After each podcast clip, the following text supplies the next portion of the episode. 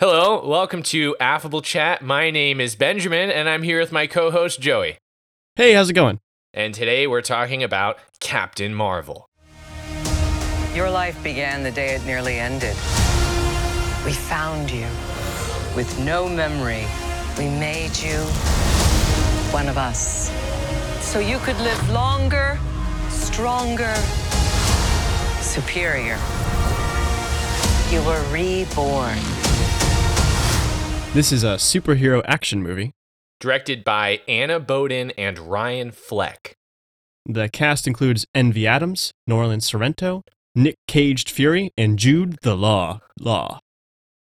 I watched this movie at an AMC private screening. Oh, you're so fancy. Yes. And uh, how did you see it, Joey? I just saw it in theaters. I actually had to sit in like the front row and listen to people like near the front and like listen to people chew popcorn. And there was a fight that broke out at the end of the movie. Oh people, people were yelling. People were yelling at each other. Just typical movie theater experience. Yeah. That's awesome. I want to hear more about that, but first, let's get into the synopsis. A woman discovers she had the power within her all along. Yes, uh, that's that's Captain Marvel. So we're gonna get right into it with the pros. So number one pro, I mean, you don't even have to see the movie to know this, but Marvel's first female-led superhero movie. Um, it's about time. Uh, it's uh, and we'll get more into that because I think that's a really important aspect when you're talking about this movie is women's representation in film, and uh, this is definitely a huge step forward. It also can. This movie contains a lot of women's empowerment, um, from you know showing you to, or well, to portraying um, how good it is to be a good example to your daughter, to standing up to men, to not even needing a um, a romantic interest for women True. to be their own characters in this film. Uh, not a lot of romantic, not a lot of romance going on at all in this film, which is fine. It's Yeah, and um, I mean, most of your heroes are women. I mean, Captain Marvel is, and then her like mentor, right, the scientist from the other planet, she was a woman. Um, and then her pilot friend, she was also a woman. So Yeah. Yeah. So yeah, good representation, good women's empowerment. Funny at times. There's definitely some of uh, like Marvel movies tend to some kind little of chuckles in there. yeah. Well, Marvel movies tend to like go between this like more dramatic and serious, and then some of the lighthearted and funny. This one was definitely on the lighthearted and funny side, which I think was good. Uh, and the special effects were spectacular. Uh, it's there's obviously a lot of money spent on making those scenes look good, and I think that that money is well spent, uh, or at least they got their money's worth. It's very the special effects are amazing. Jude Law is extremely handsome in this movie, as he always is. So no complaints there. That's a very big pro for me.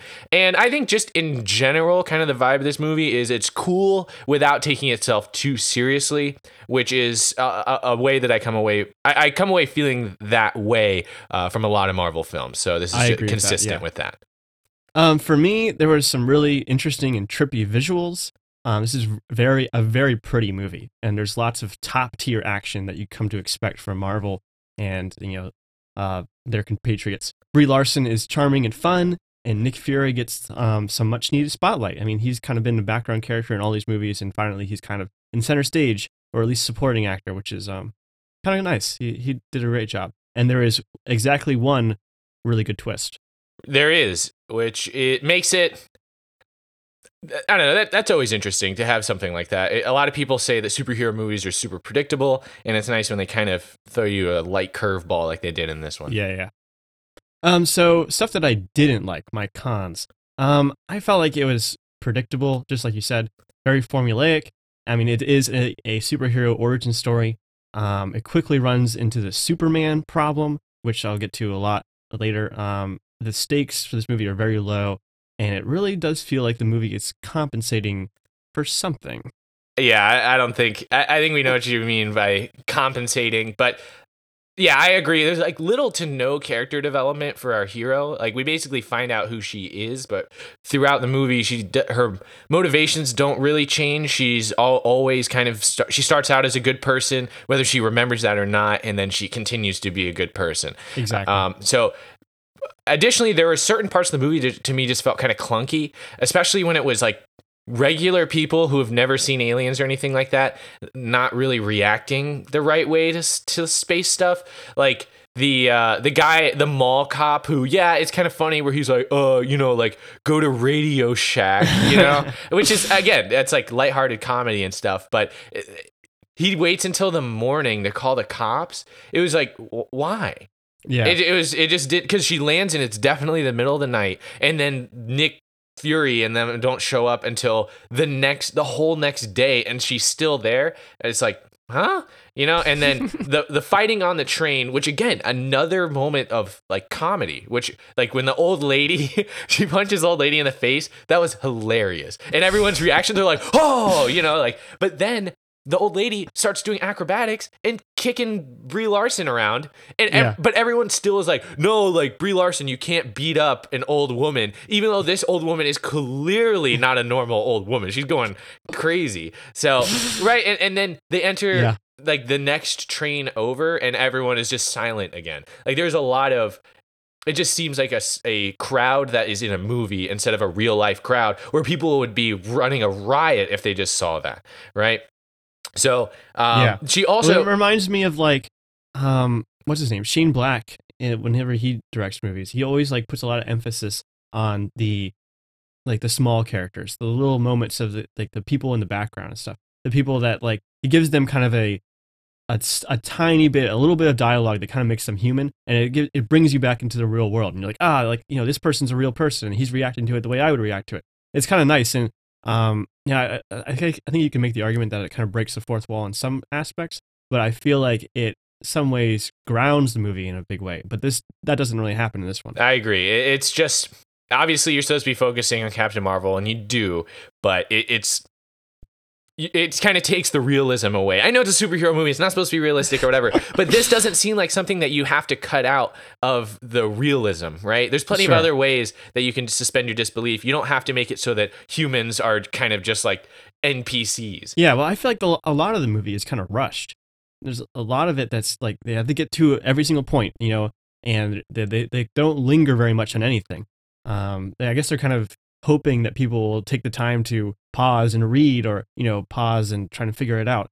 It you know, because it's not there's not a lot of time for you to figure out exactly what it says on her dog tag. It's not a lot of time for you to see what's in the file. You know, it's just like, oh, here it is, here it is, um, and then they move to the next thing. Right, exactly. Like show, especially yeah, the dog tag. Like they show you the vers part of the dog tag so many times. It's like, Yeah. okay, we get it. But you're you're also, I understand these movies are kind of uh, marketed to kids as well. So I get making the story easy to follow. They they obviously they repeat certain things a couple of times. Like you heard, um, the technology that the scientist was working towards was supposed to end wars. This is Right. supposed to end war. Hey, hey, ending wars. Okay, that's what we're working. Have working you heard towards it's going to end a war? right?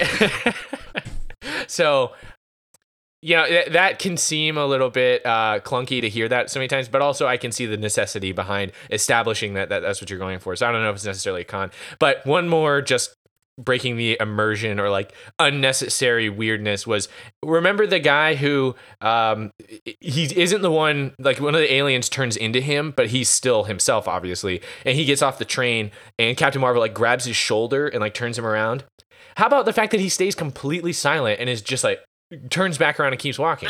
like, dude, at least be like, hey, what the heck? You know, or say Or, like, something.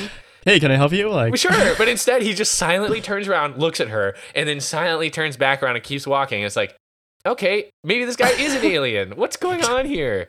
So, just little things like that. It was um, mostly early in the film. Once we got into like its superhero mode, I, I, think a lot of my criticisms fell off. But especially in the establishing. Oh, it's also, and this happens in any movie where you're in a big series, so I get it. But in the early in the film when they're going on that mission, well, like all these people who are, you know, they know each other are saying some pretty obvious stuff about the organization that they're in and that and the, the that. plan they're about to do. And they're trying to disguise it as like, you know, organic dialogue, but it's definitely all just plot exposition. well, there was that one part where they're on the train, right? And um, and uh, she she's asking about the supreme intelligence, um, and uh, he said uh, Jude Law says something along the lines like, "You know this, Right. It's blank, blank, blank." I'm just like, oh my god. right, and, and that's hard to avoid you to know avoid. this. That's Why hard should I have to explain it? Exactly, it's hard to avoid. But Let me explain. the, you're that's the the writer's job is to figure out a good way to do it, and I, I think this one that setting the stage for this one, the whole first act is a little bit clunky. Uh, Sure. but okay, let's move into our overall section and. Basically, what I think uh, this movie is is Marvel Studios giving the people what they want, while also taking the training wheels off of Captain Marvel in order to set up Avengers Endgame. So, I, I, Captain Marvel is if you've seen this movie, you know she's obviously very, very, very powerful and is probably going to play a pretty big role in Endgame. So they had to Sure. have a way to bring her in. And obviously, they got to add her late game because if she's already in the mix earlier than this, potentially she's affecting everyone else's movies and making it so we don't really need the other superheroes, something like that. So the movie itself is pretty much par for the course. Sticks to the marvel origin story formula. It's funny. It's it's you know it's it's a fun ride. Uh, but it's definitely not groundbreaking uh, in many ways except for the uh, diverse representation that we get in this movie and that's what i'm saying when that's that's what i mean when i say that marvel is giving the people what they want because despite what you might hear from like neck beards on on The internet. on the internet or whatever podcasts. right Uh, yeah two dudes hosting a podcast Being, uh, uh, random tangent. I need to shave. Oh my god. Okay. S- Despite what you might hear that like internet dudes are saying that we don't want a, a female led movie, the I think that we actually do. I think the public at large really it was demanding to see some re- some representation for women in the MCU and and Marvel is like, "You know what? We're going to give it to you."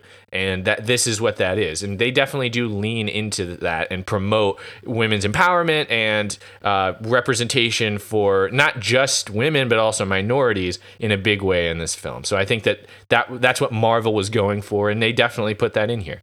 Yeah, I I 100% agree with what you're saying, but I also feel like oh, it's like too little too late in a way. Like why is it taking this long for this to happen? Does, do these studios really think that people are re- are that resistant to like a female superhero that they have to introduce her literally like the second to last movie in this like big series?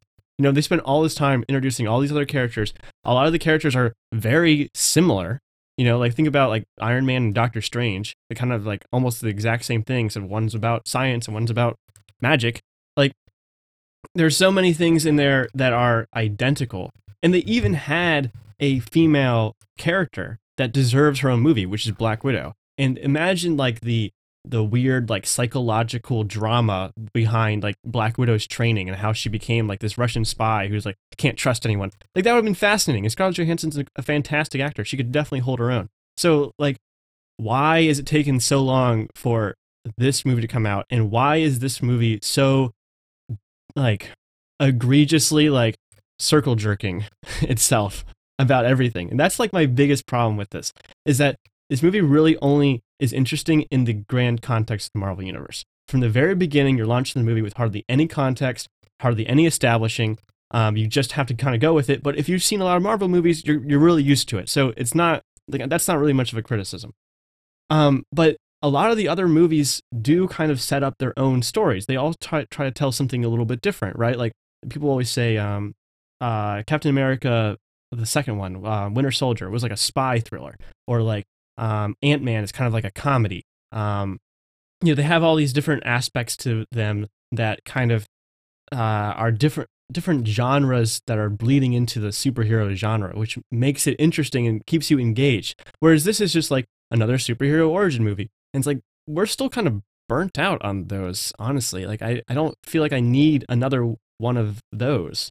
And yet, I mean, this is exactly what you get. They're what they're doing is they're playing it safe. They're saying, "Oh, we need another, you know, superhero and we need to make her super strong and she needs to be a woman. So let's just give her this, you know, standard movie, you know, cut and paste. Let's just make it like that." Like what's interesting I think that makes it what I think makes this movie not interesting is that there are no stakes really. As soon as um as soon as like that first scene uh, where she gets captured happens, like after that I was not at all ever worried for Carol Danvers. I I never was once thinking, "Oh, how is she going to get out of this one?" like when she gets captured, right, and she has that, she, they're doing stuff to her brain. like, oh man, she's gonna, they're gonna mess her up. Like she's gonna start thinking she's gonna have false memories or something. Well, Like, that that part was really cool. I liked the Yeah. technology that they're using to like dig through her memories because you could hear them like talking and they transport her to a different part of her. right, and then her memories. memories would kind of get corrupted about how like how where she was standing or what they were saying and stuff, and they could like zoom in on certain things. That was that was interesting. And I was like, oh, is the rest of the movie gonna be like flashbacks like this? Because that would have been kind of cool. It's trippy. But then she just goes all Rick Sanchez and totally gets out of it in like the like this crazy way. She's like, "Oh, I'm just gonna like you know wake up and start blasting my way out," and she does, and she, nothing can stop her. It was And I'm like- interesting that they didn't remove any of her like soldier suit thing because remember Yeah, right. later in that escape she blows a hole in the spaceship but she's ready to go because she's got her helmet that deploys. It's like good thing they left that on her. Yeah, and there's nothing like I was trying to be like very cognizant of when she was like knocked down. Like what what was what would it take for her to be stopped? You know, like what is her limit on this? And you see this in like any good action scene where like the, the bad guy gets a few good licks in, right? He like your hero's like, oh, he's knocked to the ground. How's he gonna get out of this one? But in this one, like sometimes maybe she's like held up for a few minutes. Sometimes maybe she get like some people sneak up on her, but other times it's just like, oh, you know, she can defeat 20 guys in a hallway. It's totally fine. And I'm I like I think that's great. I think it's great that they show her as being super powerful. But if you're going to do that in a movie, you have to like give her something to fight against, something that's equally as strong, something equally as powerful. And if you think about her in context with Thanos, then yeah, sure, that makes sense because she has to fight Thanos eventually, right? And Thanos is super powerful. I'm not even sure how that's supposed to work, but you know, he kind of has the same problem that she does. Well, we'll find out when that movie happens. Right now we're in right. So, this it, movie. so this movie is saved by the fact that it's part of that larger universe. But within this own movie, it, there's nothing in there that even poses a, this tiniest bit of a threat to her, right? The, the coolest part I thought was near the end when she was blowing through the spaceships and she like went straight through a spaceship and blew the whole thing up. That was awesome. But like, that's what it takes, right? Like, you have a spaceship full of people uh, versus one person in space. Like, give me the make me afraid that she's gonna lose. Make me afraid that she can't quite do it and then show me make her overcoming that. That's what i want to see. That's what i think makes a story compelling. What makes it interesting makes you care about your characters. If if she's never in danger then it's like why why do i care? Right, but it- it it wasn't necessarily the only time I ever felt threatened or nervous for the outcome was in if I thought that Carol Danvers was Danvers was going to get hurt. It was if Right. somebody close to her was going to get hurt. If they were going to kill, you know, when the aliens were there and they're like were they going to kill her friend's daughter or kidnap her or whatever, or are they going to um, on the train she can't use her powers because she might hurt one of the uh, NPCs. So it's those are the Yeah. only times you really felt any sort of tension in a conflict between her and anybody because she's obviously powerful enough to take on basically anything. Right. And I mean that what you said is exactly right. And what I think my favorite part of the movie is the twist that the Skrulls are actually like refugees and that Carol has been kind of brainwashed into joining the Kree. I like that twist a lot. It reframes what you thought you knew. And thinking back about the movie and like the earlier scenes, there are scenes where like the Kree are coming out of the water, right? And they have those suits on. They look super creepy. It's like, oh, like you see that they're actually the bad guys. And the, the whole movie was kind of um, giving you the idea that they were kind of the bad guys. And they introduced Ronan, the accuser, who is one of the bad guys in um, Guardians of the Galaxy, right? And um, so they, they do a lot of things to kind of hint at, oh, these are the bad guys, these are the bad guys. Um, but of course, there's no way for, for her to, to know that. But I, I do like that twist. I think the twist works really well. And, you know, what you just said is right. Like, there's, and you now have this fragile species that's on the verge of extinction. So running from space conquistadors, and that makes it feel real. It makes like, raises the possibility of danger.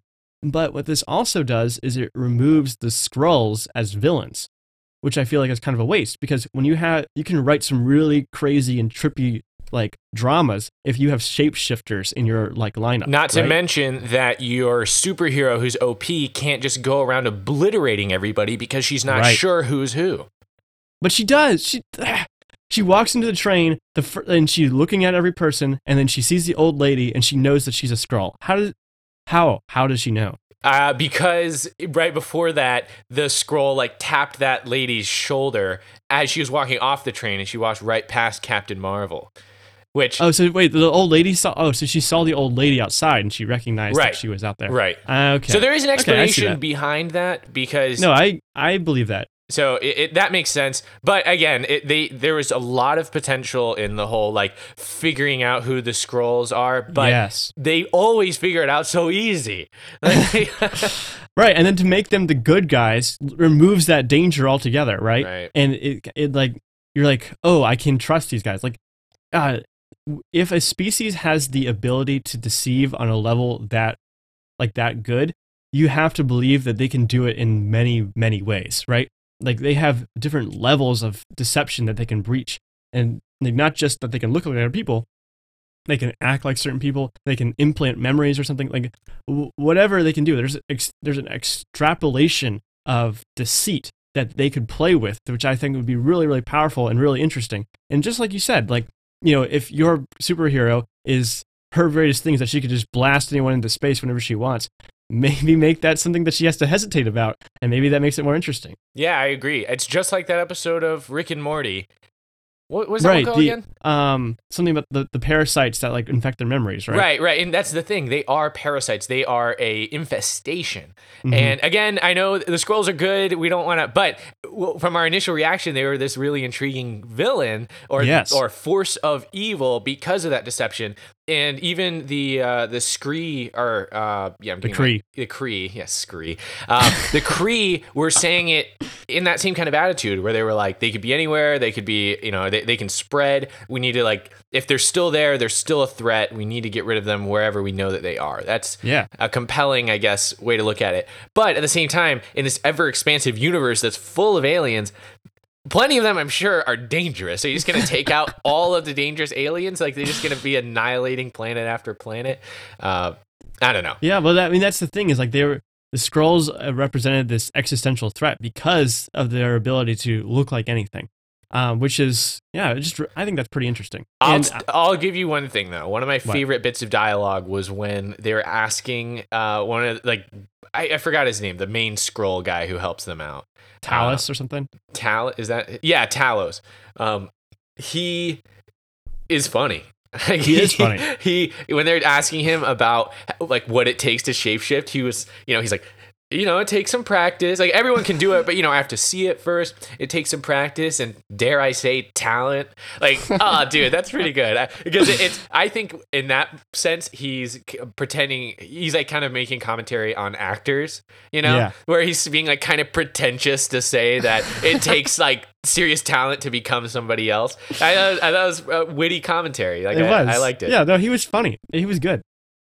Which Yeah. did make the transition from he's in, he's a bad guy to a good guy that much easier. I definitely saw his race as you know a marginalized alien race, so it, you know it, it it worked. The twist worked, but Yeah. at the same time, what's the opportunity cost from the exactly twist? exactly and i mean i feel like like what what you were saying earlier about how marvel kind of is formulaic and stuff i don't know if i necessarily agree with that. I feel like marvel's always kind of pushing the boundaries. There's always stuff about like visuals and like superhero genre in general where they're always pushing it to like a new level or giving you something that you never knew that you wanted.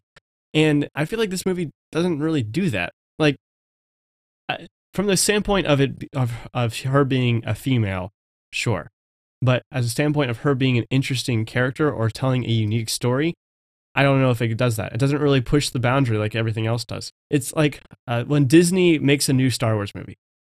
If it doesn't break a new record, then it failed.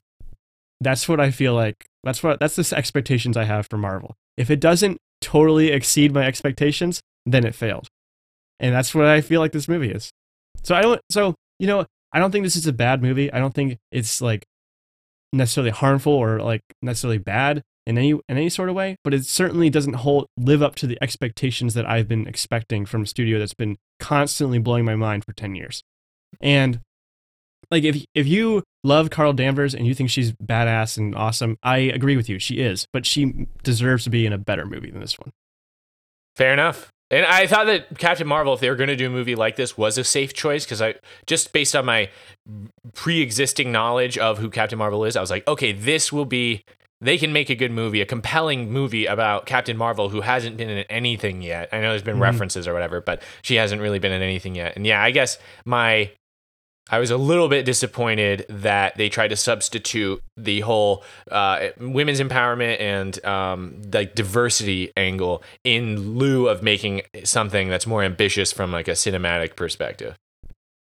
I yeah, I agree. I don't think those things are mutually exclusive at all. Me And I neither, think- yeah. I don't think those things necessarily like um detract from the the other thing. And I think the fact that you're gonna you lean on that, it shows that you're not really you don't really believe in what you're what you're pitching. Okay, you want to move on to our cool Easter eggs? Yes. All right. So obviously, in between when this, uh, I guess when this movie came out and the last one came out, Stan Lee passed away. Um, so there was a kind of a, a couple tributes to Stan Lee in this one, in, in addition to his um, uh, cameos in every movie. Right. So at the very beginning, uh, they have the Marvel like Studios thing where they show like pages from, or not pages, but clips or like tiny um, still frames from the the movies. And this time, instead of like the superheroes, it was all Stan Lee, which was uh, really cool. It And- was really cool. And they had a little thing at the end that said "Thank you, Stan" or something like that. That was really really great. Yeah, Stan Lee's great, and he uh, his Twitter account is still being used by Disney to promote the movies. That's so disturbing. Wait, isn't it? And well, and obviously, I think he was still alive when they were filming this movie, right? Yeah, I think So- so.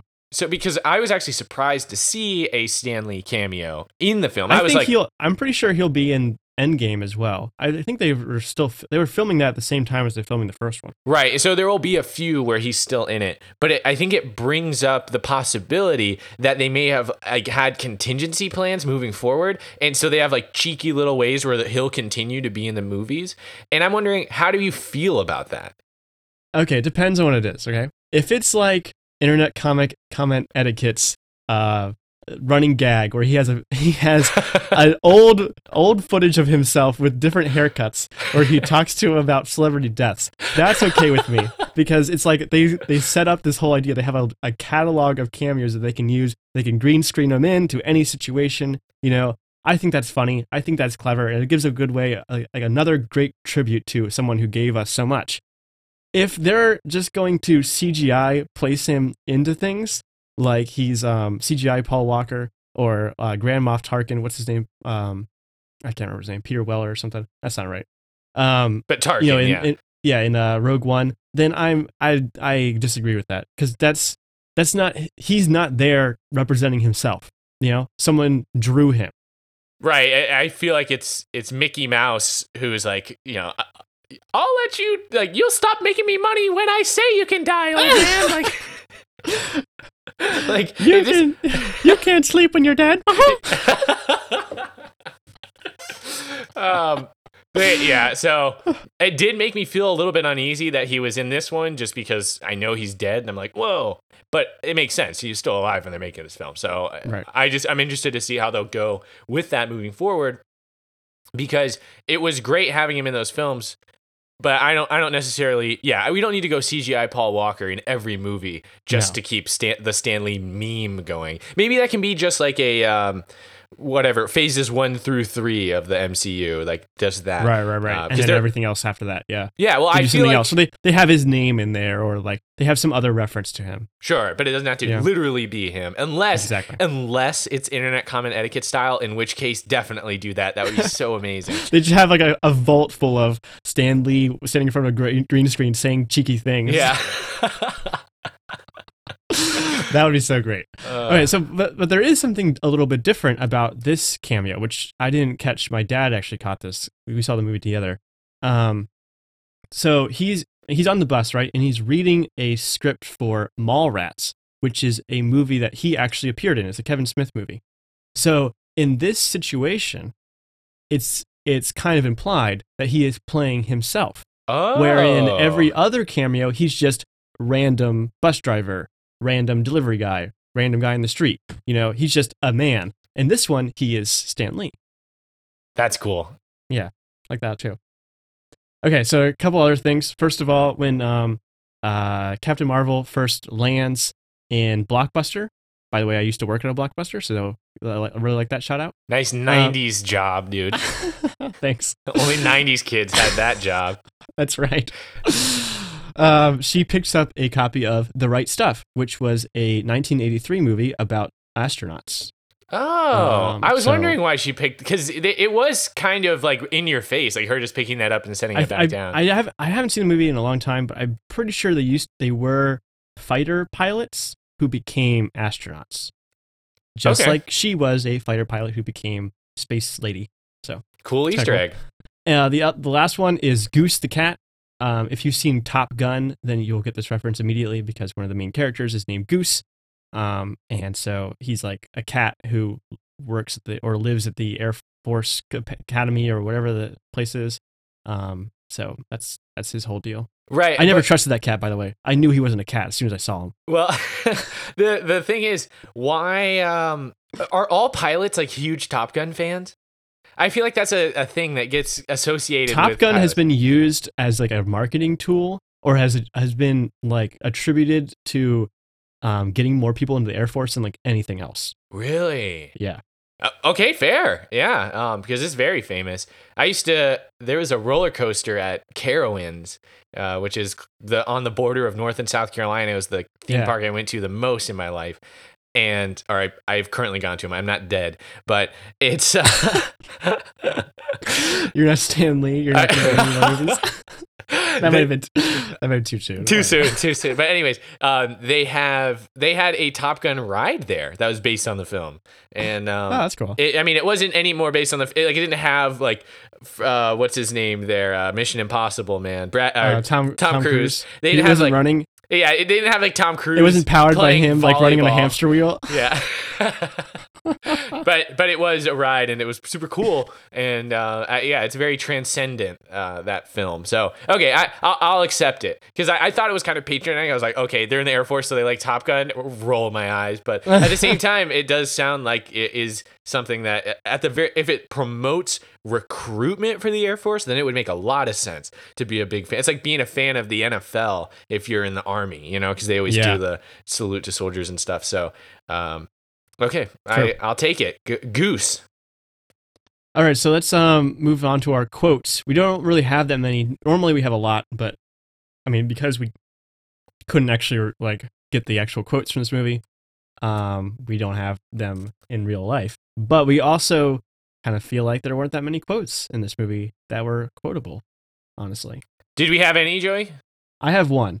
Um it's when uh the Supreme Intelligence is confronting Carol Carol Danvers and she says, "Without us, you're only human." Which was a really cool moment because then you saw like her remembering all the times that she fell and then got back up and she's like, "Yeah, that's right. I am a human and like humans are great." Uh uh what, what's the Alex Jones say? "I'm human and I'm coming." I'm coming. That's so right. I'm glad you invoked Alex Jones uh, for the uh, Captain Marvel movie. Two things that go well together. But I, well, I'm glad you brought up the Supreme Intelligence because I think we should, uh, you know, talk about that a little bit. I, I think the Supreme Intelligence is a really cool idea. yeah, definitely. Have we seen the Supreme or Supreme Intelligence already in the MCU or any Not reference as it? far as we know. Not, not as far as I know. It's possible, but I, I haven't seen it. Right, but I, I just think it's a really cool uh, concept. It- You you invent the singularity, and then the singularity like creates its own civilization that it interfaces with, which is I think kind of cool. It's an interesting take on the singularity. Yeah. Um, have you seen that show Travelers on Netflix? I have not. Um, so spoilers for Travelers, at least season one. Um, they, it's a it's a movie about uh, not a movie. It's a show about um time travelers. People are sent one way trips to the to the past, um, and they have to do all these missions and stuff, and they can kind of communicate with the future, and it's like it's kind of weird. But the movie, the show is really really good, um, and does a lot of things well. And one of the things, one of the big twists at the end of season one, is that the uh, the director, the one that they that is assigning the missions and giving them the um uh the stuff they need and sending them back is a an AI that they invented. Sick. So it's like so like the AIs like they they created this AI and they're like we need to fix the past and it, it's now it exists like outside of time and it can like send people back and forth through time and uh, do all sorts of crazy stuff. So, yeah, I really um re- this reminded me of that a little bit. Well, it's it just I'm wondering if we're going to see the supreme intelligence in Endgame because just like we saw with Age of Ultron, when you create the singularity, it can get really freaking powerful. It's it's not like I think it's interesting that it's kind of like a benevolent leader, but it definitely also has its own agenda. So I'd be interested to see how that turns out because it could potentially be a really powerful force because it is you know, quote unquote the singularity. I don't really know Sure. the extent of its abilities, but it definitely seems pretty powerful. And those were some of my favorite like trippy scenes that in this movie, which Oh, was interfacing with the uh, the intelligence there. Like the scene where she gets slammed up against the wall and then sinks underneath it. And now she's underwater, dude. It was cool. That was good. Special some really effects. really good visuals in this movie. Uh, really top notch stuff, which you come to expect from a movie like from a studio like this. Yeah, yeah, I agree. Okay, Joey, I think you know what time it is. It is time for us to go a little deeper. Deeper, deeper, deeper, deeper, deeper. Okay, so I want to talk about a couple things. First thing I want to talk about is the Superman problem. I don't know if this is actually what it's called, but this is what I call it. So Captain Marvel is so powerful, why should we care?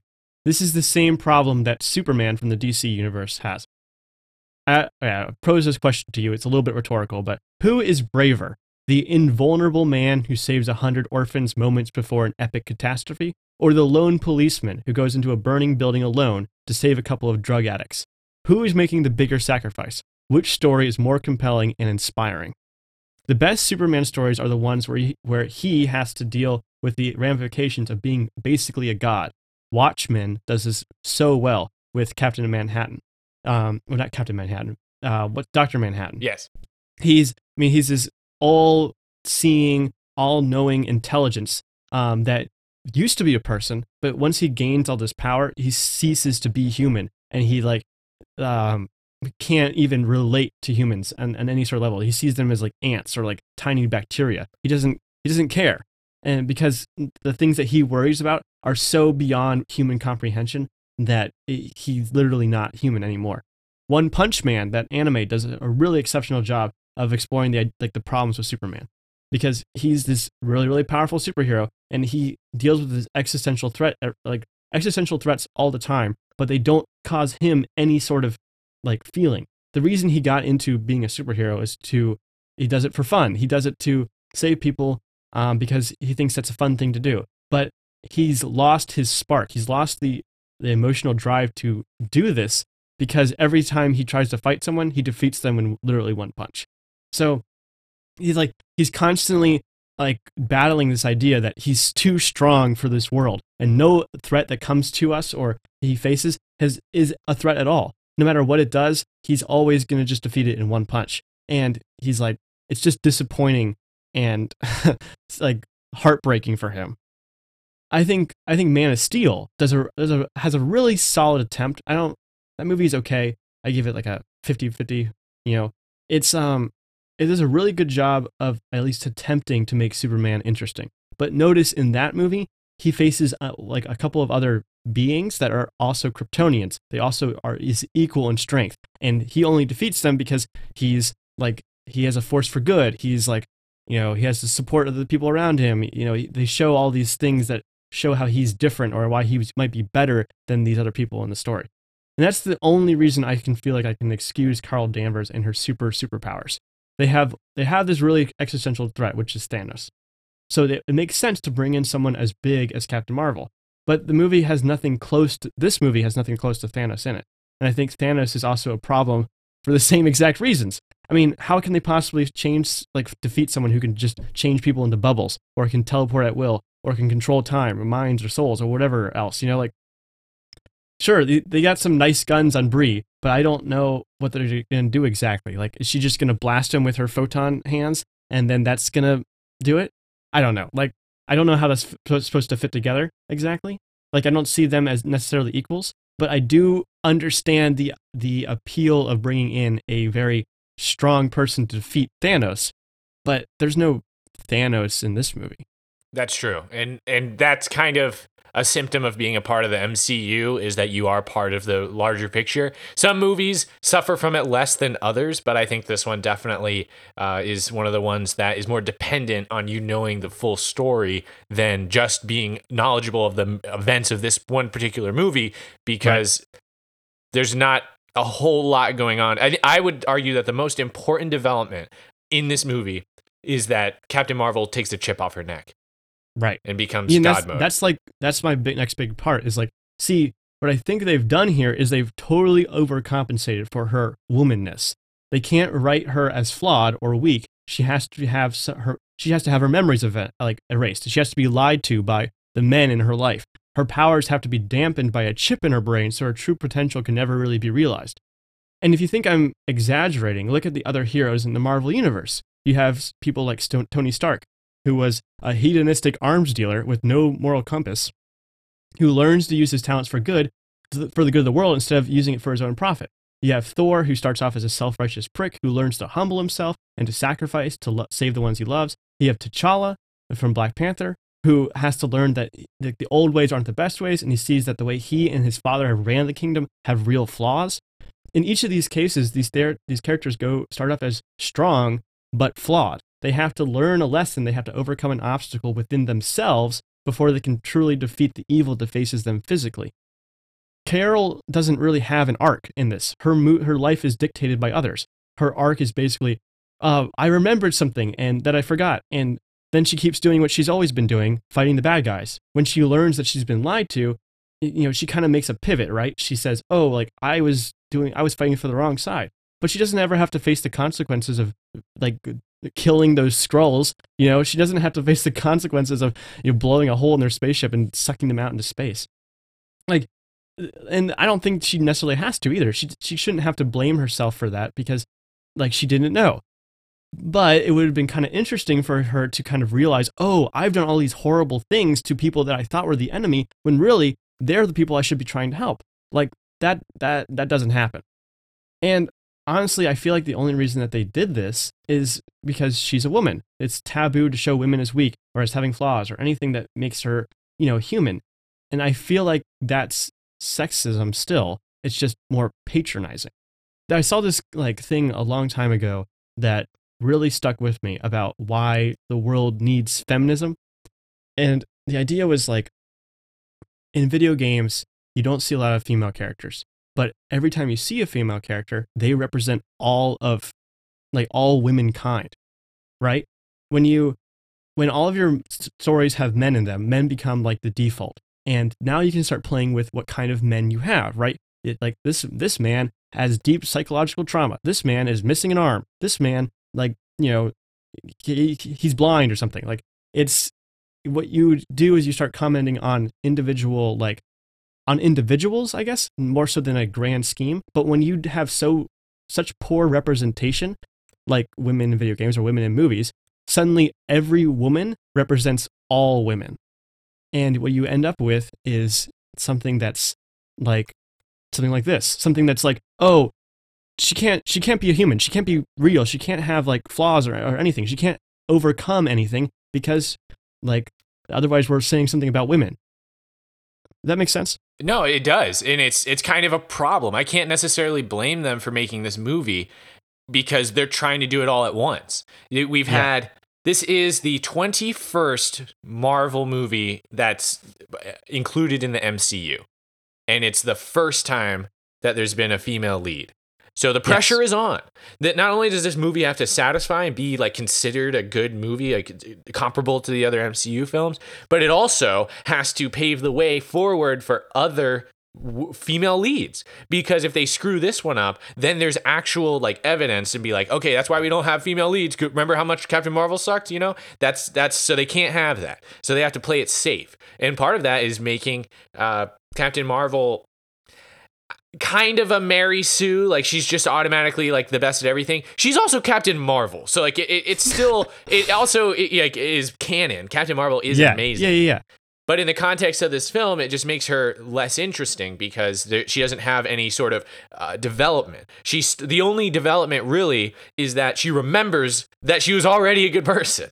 That's all that changes. She starts off she's like, "Well, I'm not really sure. I'm pretty sure I'm a good person." And then she gets her memories back. She's like, "Oh yeah, definitely. I'm still a good person." So, which isn't. It's just not that interesting. So, um, I, I'm gonna go ahead and kind of move forward into my deeper section, which is Okay. uh, like empowering women by owning men and or, or rather owning the men like kind of like that like uh, like owning the libs but owning the men Yeah, yeah. and the quote from Brie Larson this movie wasn't made for you so this a lot of people have been attributing Brie Larson's quote "This movie wasn't made for you" to Captain Marvel, and they've been saying Right. Captain Marvel uh, like hates white men, and it- that's totally not true. So the the the quote actually comes from a press conference or some event where Brie Larson was talking about A Wrinkle in Time, a movie that she did previous to this, and that movie received mixed reviews. I didn't see it. Did you see it, Joey? No, I didn't see it. It uh, apparently white males were the most vocal critics in a negative way, and she said in response to this, "I don't need a 40-year-old white dude to tell me what didn't work about A Wrinkle in Time. It wasn't made for him. I want to know what it meant to women of color, biracial women, to teen women of color." And she continues, "Am I saying I hate white dudes? No, I am not. What I'm saying is if you make a movie that is a love letter to women of color, there is an insanely low chance a woman of color will have a chance to see your movie and review your movie, which I don't really agree with that last part, but I'm more focused on the, who this movie is made for. Okay? Because there's there are some parts of this movie that I felt were a little bit heavy-handed, and I'll, I'll I'll give you some examples. So, dealing with the misogynistic biker man, where he was like, you know, like, oh, like, where's my smile at? where's my hug? You know, like that kind of cringy dude who thinks, yeah, I, I guess, and and I think that is something that definitely happens to women. So you get to see that in the movie here, and but you can tell it was put there very intentionally. They're like, this is the one that's about women, okay? Even though she's an intergalactic superhero, biker dudes are still misogynistic to her. You know, men be like, you know? And then later on, they're at the kitchen table talking to um, Captain Marvel's a Friend. friend, er, like her uh, pilot friend, and her daughter is there, and her daughter's very ambitious and energetic, and she's like, uh, "You don't know, like I'll uh, I'll invent a satellite in the future." And they turn to Samuel Jackson. They're like, "Yeah, Samuel Jackson, she might invent a satellite. You don't know, you know." And it's like, okay, you know, I don't think Sam Jackson was really that uh, like opposed to a young kid eventually doing something great one day, but they go out of their way to be like, "Don't you don't start doubting her just because she's a woman, Sam Jackson. She can do it. Like she can persist." And again, don't disagree with the message there at all, but it does feel a little bit heavy-handed. It, it feels a little bit inorganic. Uh, but, but again, they're putting it in there because they have an audience in mind. The the part where they're like scanning the cat and it's like threat level high, and then they scan Yeah. Samuel L. Jackson and it's like human male. Threat level low, and he's like, "Man, that thing's busted," you know. And it's like, okay, you got the, you got him again. Owned men, and because they notice they don't. I love that stuff though. That's, that reminds me of uh, Hitch- Hitchhiker's Guide to the Galaxy. Well, and again, I, I don't agree with I don't disagree with the sentiment at all, and I, it was even a funny line too, especially because Yeah. they get Sam Jackson, who's such a notable like badass, to be threat level low. You know, it's like oh, got him. But at the same time, you- look at it in conjunction with all these other things. It's like oh, you you got men again, because it could just be like human. Threat level low. Sure. Oh, that thing's busted, you know? But it's definitely human male, especially when he's sitting right next to another human female. They don't scan her, you know, because that would ruin the joke. Again, I, I, I'm I'm just noti- like pointing out the things I noticed, and the um the last one was, and, and I actually have a question for you about this story arc as well. Early in the film, Jude Law is like, you got to learn to control your emotions. Oh yeah, yeah, yeah. Did we ever see that come to fruition? I never really I don't think so. like. I don't think he was and that right. would have been that would have like that would have been enough for me honestly and i even though like the women are emotional thing is like is, is actually totally backwards but is, is a is a trope you know Yes. you hear that all the time that like you know women are women are too emotional for blank whatever right. this is obviously not true, but it would have been like I guess that would have been more or like a better or more interesting like take on this if it turns out that she is like she can't control emotions. She gets really angry or like she gets like really really passionate about something and then she like makes super stupid decisions and then she has to overcome that and start to think or whatever. But that doesn't really happen. Um it you know she never really has to deal with that. Instead, it turns out that Jude Law is wrong. Like she's actually not that emotional. She's actually totally in control of everything. Did she learn that he was wrong and that her emotions are good? I don't know. Did she learn to control her emotions and that uh, allowed her to be more powerful? I don't know it just kind of went nowhere. But we do get kind of a culmination of this like male superior who tells you what to do at the end, where Jude Law is like, All right, time to prove yourself. Don't use your powers. Try to knock me down without it. And she doesn't even waste her time. She just blasts him in the wall, which again is funny and also very logical. Can you imagine if she didn't use her powers at that point? I was gonna, yeah, I was like, this could go one of two ways. At that moment, I was like, either she's gonna be like, okay, and then it would be like an epic fight, whatever, but I would also groan because it's like oh or she would actually do what was what would have been made sense which is just blast him because why does she have to listen to him? Exactly and and that's just that's my last example of like owning men to to empower women is like I've got nothing to prove to you, Jude Law. Like men are always expecting women to prove themselves when they should just right. let women be women. And I, I agree with that sentiment as well. So what I'm trying to get at here, it sounds like I'm complaining, but really what I'm saying is, are these all examples where they're being a little bit heavy handed in their way of like owning men for the purpose of empowering women? I would say maybe. But do they know that they're putting this in front of an audience that is ready to see this and wants to see this? Yes. So i think that they made this movie yeah maybe this movie um, wasn't made for men in the sense where it wasn't made solely with the purpose of like white men need to approve of this but that doesn't mean that there wasn't some other audience that they know wants to see this kind of thing that they're trying to, you know, send a message to. So I, I, I don't think that it's necessarily out of place, even if I, as a certain demographic breakdown, feel like it's a little bit heavy-handed. Sure, and um, you know, that's that's a really good perspective. I think. I think that saying like your space girl, your space lady, uh, her biggest problem is space sexism, is I don't know, like is a disservice. I think you know, like yes, sexism is is a problem, and it is it is something that people have to deal with. But is like is that really the most interesting? Is that really the most like relevant thing for Brie Larson's um, Captain Marvel to have to face?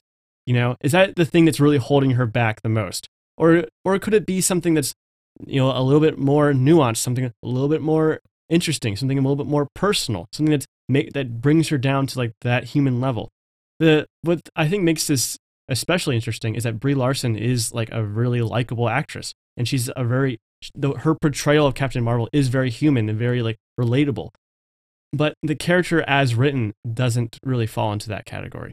Um, so it's hard for it makes it hard for you. It doesn't make you hard to like her. It makes it hard for you to believe that there's that she has to overcome anything. Right, and I think it does uh, slightly a disservice to her because the cards are like stacked in her favor, right? And it, because they want so badly yes. to have this respectable female superhero that they can look look up to, but uh, it, you know, once she's gotten that status, it's like, did she really earn it the same way the other superheroes did. You know, like I used to really not like Thor, but eventually mm-hmm. Thor Ragnarok changed my mind because that movie's freaking spectacular and, and Thor is amazing in it. And I'm not saying that you have to make her Thor or, or even do the same thing, but when you just say, okay, she because she is our first female lead, we're gonna make her basically impervious and no flaws, and make sure that her movie is full of all this stuff that's like, hey, remember the lead is a woman in this movie. Remember that. Um, then I would say that you're kind of doing a disservice because you don't. You're saying that she can't carry the weight on her own just on the merits of yes. being a superhero movie that happens to be led by a woman. Right. Yeah. I mean, why why not make it? Why not give her that kind of arc? You know, why not build her? Uh, have her build her way up there. I mean, the, the quote I always hear, or I have, I, I believe in, I guess I've only heard it once, but something that I really internalized is Marvel is about um, humans learning to be heroes, and DC is about heroes learning to be human. I feel like Captain Marvel feels like she was born a hero in a way, and she's she has to learn to be human, even though she has human-like qualities. She doesn't she doesn't have that human-like flaw, you know, that that human-like um, what I'm not sure what I'm trying to say. The that quality that makes her like a human, I guess. Sure, and and I don't want this to weigh too heavily as a criticism on this film, though, because this movie exists so much in the real world as opposed to some other movies, which you can look at just from a face value. This one is very much a response to women's play, perceived place in society at this very moment in the last Sure. couple of years, especially with things like the election of Donald Trump, the Me Too movement. There's, uh, you know, Times Up, Hollywood, all that stuff. I think plays into the creation of this movie because let's take a look at women in Marvel films. So remember, this is the 21st MCU film, first one that has a female lead, and and that what I'm saying is her name is the name of the movie, just like so many other male superheroes have. Even had sequels, also the same case. Uh, so we've got Scarlet Witch, we've got Okoye from Black Panther, we've got Valkyrie from Thor Ragnarok, um, Black Widow from the Avengers, Maria Hill, if you want to count her as a superhero or main Oh, character. Robin from uh, How Much Robin, it's really just Robin Scherbatsky in Avengers, and uh, then we've also got the Ancient One was in Doctor Oh, Strange. that's right. Uh, wh- wh- who's that actress? Definitely, Um, she was definitely uh, not the most popular actress because people got offended that they whitewashed that role because it's supposed to be an Asian man, but in a in an attempt to be more inclusive, they made it a white woman, which was apparently offensive too. But she's kind of androgynous. She's um the one who played her, or what her character's name is. Yeah. because she's the she's the White Witch or the the witch from Tilda Swinton. Tilda Swinton. Yeah, she's from um. That's Chronicles right. She's the White. Witch in Ron- Ron- Ron- Right, and uh, then we've also got um, Hela from Thor, Gamora, Nebula, and Mantis from uh, Guardians of the Galaxy. We've got uh, Proxima Midnight, who was a villain in Infinity War. So I guess what I'm trying to get across here with this list is even in this like low representation Wasp universe, from um, Ant-Man and the Wasp. Don't forget her. Oh, that's true. Yeah. So I guess what I'm trying to say is, um, it surprises me that it took 21 movies to get a female lead because it already seems like the MCU is pretty inclusive. Yes, and uh, each of those characters has like flaws and interesting arcs, and like has perspectives that um, change and you know adapt as cir- circumstances come to fruition. Right? They have to learn to trust. They have to learn to be brave. They have to learn to kind of you know be more like the other people in their lives. They have to be learn to overcome their their um their problems, and they do that in the background of these other movies, and they do such a, a great job. Um, that's why it's so baffling to me that that this movie doesn't do that in the same way. Right. I came into this movie with the full. I had faith that Marvel wasn't going to be uh, super heavy handed with like the feminist angle because I've already felt like the MCU is pretty equal. There's good diversity, they have male and female characters. But again, this is just harping in on one statistic. But we have had this many movies, an outrageous amount of movies, and none of them have been led by a woman. So, uh, just I think that being the like lead character in an MCU film is a lot like being the president of the United States. I'm absolutely certain that either either gender is capable of doing it. But it is Yes. a little bit weird that we've made it this far and none of them have been women yet. Okay, it feels like something is up. So Yes. so I think that having like this movie was a result of a lot of external forces that were saying this type of movie needs to be made. And Marvel, being part of Disney, is the type of company that will say, you know what, we'll let that influence our film. And you can decide if that's for the better or for the worse uh, based on who you are personally, what you think of letting external forces. Like there's a lot of factors in there, but you have to consider that because it Yeah. it, it is something that I Marvel took a look at what the, the public and their audience is asking for, and they gave it to them. But what about like Wonder Woman? I feel like Wonder Woman does this job so like with almost so much better than this movie. Like because Diana in that movie, right? She's she's super powerful. She's even more powerful than the like the Amazons where she grew up, right? Right. And she goes out and like fights this war and everything. And sh- that movie is pretty traditional. I mean, it has this traditional three act structure, or I guess four act structure. And then um, she it, but at the end, right, she turns out that she's made mistakes and she's like, she's way, she has a kind of very simplistic view of how the world works. And she has to learn that it's more complicated than that. And that, you know, it's not as easy as just swinging your sword around. And like, she turns out to be better for it, right? And she's still just as powerful and just as strong as she was at the beginning. but she's come away with a better understanding of how the world works and what kind of role she can play in it. And I, I just don't get that feeling from this movie. I feel like she's uh, she very easily transcends the problems that are presented to her. Uh, I mean, Captain Marvel is, and uh, I mean, when she faces Thanos, I'm sure that's going to change. Um, but at least in this movie, it doesn't feel like there's anything that even remotely gives her trouble. And uh, yeah, you're definitely right. Maybe I I think it would have been nice for them to focus a little bit harder on making this movie a standalone. But at this point in the MCU, I think that's also kind of a lot to ask. So Sure. it it's uh, But they've been balancing that for such a long time, you know? They've done such a good job up to this point. up to this point. But that's why I'm ev- uh, so excited for Endgame.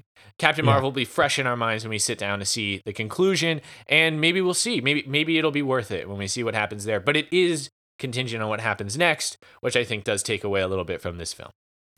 Yeah, and I I mean, just for the record, I'm not really willing to die in this hill. I'm I think this movie is I think this movie has good aspects to it and it, it definitely isn't bad.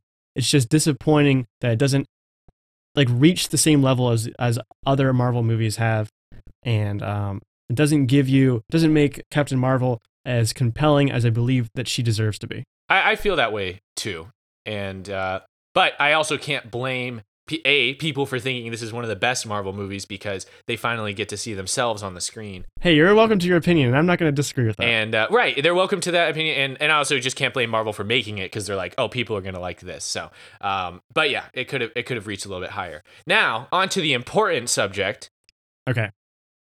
De aging Samuel Jackson. What did you think? I actually was impressed. I was impressed too. I did, I hardly noticed. I was, yeah. I mean, he definitely looked younger.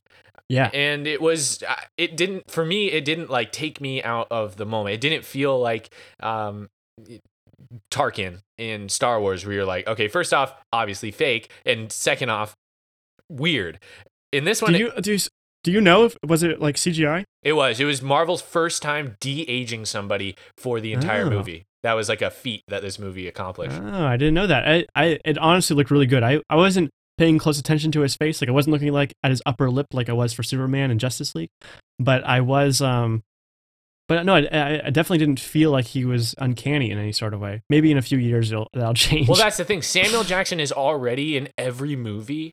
So, will is this is he the next CGI Paul Walker? Will Samuel Jackson be the most accomplished actor ever? Because in death, he will trans he will transcend death by instead of just dying and becoming a CGI actor forever, he'll become young again and live out his entire career multiple times over. That of all the uh, you've pitched this a couple times, and of all the actors that would be most likely to make this happen, it's definitely Sam Jackson. It's definitely he's Sam always Jackson. playing Sam Jackson in all his movies. He's never any other character. so he so he just has to like just get like a thousand recordings of him saying, uh, you know, mother effer in front of a screen screen a green screen, and then you you're set. You know, and you can start reusing those, and people would never notice. Oh yeah, and people love Sam Jackson. He his career has been fantastic. He doesn't have to like know what movie it is or like what it is or like what serious role he's playing or whatever. He can just be Sam Jackson in front of a green screen for a little while, and then they're good. Or just you know, I guess get someone else to play him, and then have him be in there and just have all his words. Yeah, get don't that guy who plays Gollum to be uh yeah, yeah, Sam Andy Serkis to be Sam Jackson. That'd be so funny. Can you imagine Andy Serkis as Sam Jackson as Nick Fury? oh my god. We would never need real actors again. You just get all the actors that are in all the stuff and then you just get you can CGI them to be any age in their whole career. Oh, that's so great. You never need anybody new. I, hope that they make now Tarantino, this opens the door for Tarantino to make that Vega Brothers movie. that's right. Because that, that was always the thing. He wanted to make it, but he waited too long, and now his actors are too old. Just de-age John Travolta and uh, what's Uh, his Michael name? Michael Mann. Michael Mann. Vega Brothers movie. Perfect. All right, Tarantino, you heard it here first from us. Definitely credit us that we gave you the idea to make the Vega brother movies, Vega's brother movies, because we know that that's going to be a hit. So um, something that I just wanted to point out. I, I think I honestly I just thought it was done really well. I'm impressed. It kind of changes my perspective on CGIing actors moving forward because I I think maybe Pandora's box has been opened and there's no going back now. I think that's probably true. Um, the uh, whether it's done well or not, I don't think people are gonna complain too much. Um, I, I did. See, it didn't seem like some of the Skrulls had like prosthetics or something. Like it seemed like they were wearing masks. Or something. It seemed they seemed practical. Um, I don't know. Maybe they're just that good at it now, but it's, it definitely seemed like they were they had stuff on their faces and stuff. So that was that was pretty good. It didn't. It looked good. The whole movie did, and that's something that you can't fault this movie for. The the visuals were absolutely stunning, Oh yeah. which is something we've come to expect from Marvel. So I, uh, I, yeah, they definitely delivered on that aspect. But okay, I think this is going to bring us to the end of our Captain Marvel discussion. It's time for our ratings. Joey, why don't you go first? Okay. I um, I gave this movie one eye permanently closed. very nice. Yeah, they, they were actually kind of like not like they, they weren't very uh, sympathetic to uh, Nick Fury when he lost his eye. Like they it was had to like was they had to do it in a way that was really unexpected, though, right? I actually didn't know that we didn't know how he lost his eye. Okay. Yeah. I didn't I know can that see that. until they did that, and now I was like, "Oh, I guess that's how he lost his eye." Because at first it's the car wreck, and they're like, "How's your eye?" and it's all Yeah, red and like messed up, but it turns out it's fine. And then the way he loses it is that the cat scratches his eye, but he's not like, "Oh, oh my eye!" It's like, well, it just got like infected or something with It got alien parasites or something. Is that what happened? I don't know. I don't know assume it took a while for it to happen, and It then just- he, his eye's gone. Yeah, and it's just people are kind of like having a having a goof with him. It's like, "Hey, uh, have fun picking out your glass eye." You Yeah, but he told him that he lost it in some like you know badass accident. You know, like he was. It wasn't some tragedy where he just looked at a cat too close. Right. but I guess I don't know. I feel like it could have been met with a little more sympathy, but uh, you know, that's who he is. It helps to cl- complete the image. I mean, that's that's just Marvel in general too. It's like you know, it's all it's always whimsical. Sure. Uh, my rating is a set of training wheels that have been taken off Oh, because abandoned training wheels. Very nice. yeah, because that's that's what this movie is. Mar- Captain Marvel has been unleashed, and now we get to see her in all her glory. Also, how about not getting in the spaceship even though you're going to the same place? Like, all right, chill out. Like, I thought she was gonna have to push it because they couldn't go light speed, right? That, that's what I had to do. So she's just, she's just gonna push him. she probably could, but I, I, I was when she like went up next to them. I was like, okay, what if you guys light speed to the different places? How are you gonna communicate with them? Yeah. You're you're uh you're you're super at flying, not super at like telecommunication. So what That's if you true, get like- lost in space? And the at the beginning when they're like their comms aren't working, like they're getting static and stuff. All I could think about is like whenever we're trying to record a podcast and the internet starts to go out. like Benjamin, I can't hear you. I can't hear you. oh yeah, which oh god, that that whole like that whole scene was kind of weird. The like. Anyways, we're, I'm getting back into it. We finished our ratings. That's good stuff. Um, let's talk about what's next because we were trying to have an episode with our good friend Dylan Thompson, uh, where he was going to join us to do eighth grade, and we still might do that next week, but Yeah. we haven't gotten confirmation on that. So, what would we be doing if Dylan doesn't get back to us, Joey? We're gonna be doing a documentary called "Terms and Conditions May Apply." Which is going to be our first documentary. And I'm not very tenured at watching documentaries, but I've heard about so many good ones. They're so accessible. So I want to get into it. Yeah, it's gonna be a good time. Okay, well, that is it for Captain Marvel. I uh, I'm glad that we were able to talk about something that just came out. Hopefully, Yeah. people are going to be excited to you know hear this. And um, oh, also, we should probably mention that our raffle is still going on. Our Raffable raffable chat. chat. yes, definitely uh, enter into that. All you have to do is go to Affable Chat on iTunes and leave us a review. Give us five stars and write something nice. Make sure you include your email address or your Twitter account in your review so that we have a way to contact you. Uh, Joey, do you want to tell them what they can win? Yes, you can win uh, three DVDs of movie of any movie from our catalog of episodes, uh, some popcorn, some movie theater style candy, and a custom signed card.